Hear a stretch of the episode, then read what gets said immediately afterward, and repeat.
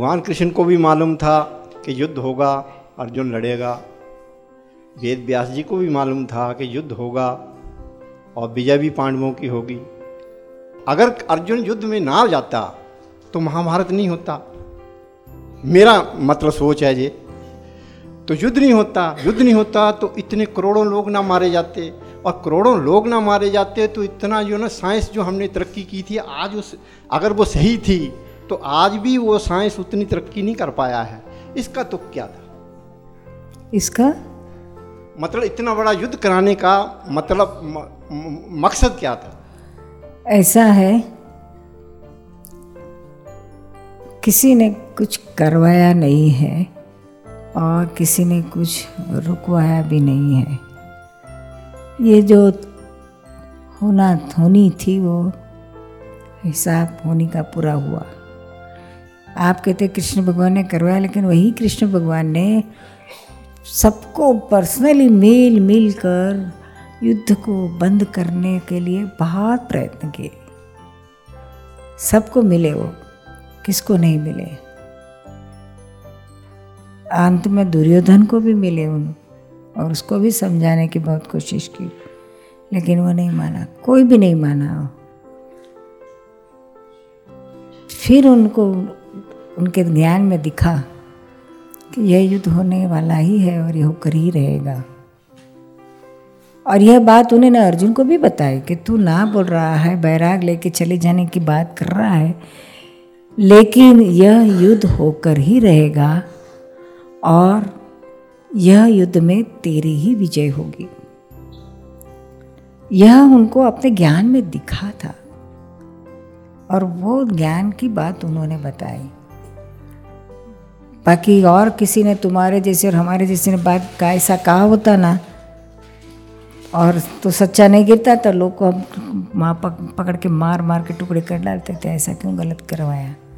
लेकिन भगवान श्री कृष्ण को किसी ने नहीं कहा कि आपने गलत करवाया, ऊपर से उनको तो भगवान कहा, परमात्मा कहा।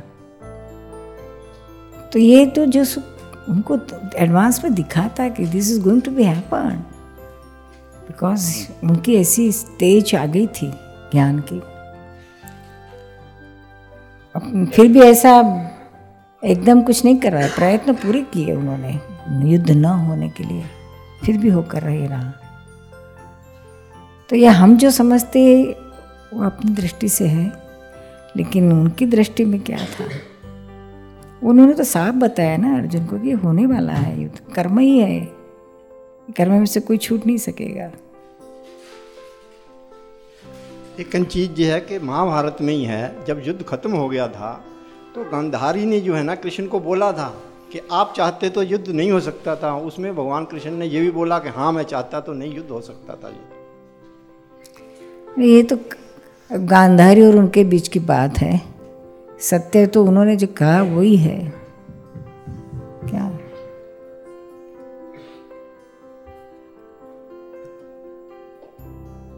लेकिन वो चाहे ना चाहे वो भी उनके हाथ में थोड़ी था, कहाँ था उनके हाथ में? शुरू में उन्होंने नहीं चाहा तो भी कोई मानना नहीं, बाद में आ ही गया तो फिर करना ही पड़ा। उनके चाहने का था ही नहीं कोई। और दुर्योधन को कोई कहाँ समझता था? वो बहुत चाहते थे, शुरू शुरू शुरू में तो पूरे प्रयत्न किए उन्होंने, कोई नहीं माना। उनकी चाह की चाहना की बात ही कह रही।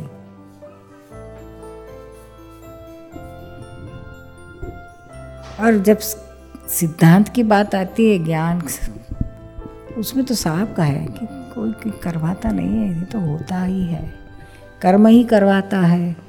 उसमें श्री कृष्ण भगवान का खुद का भी थोड़ी चलता है, उनको भी तो देखो ना, वो शिकारी का तीर लगा, पानी पानी करते उनका दम निकल गया, आखिरी दम उन्होंने वहाँ छोड़ा।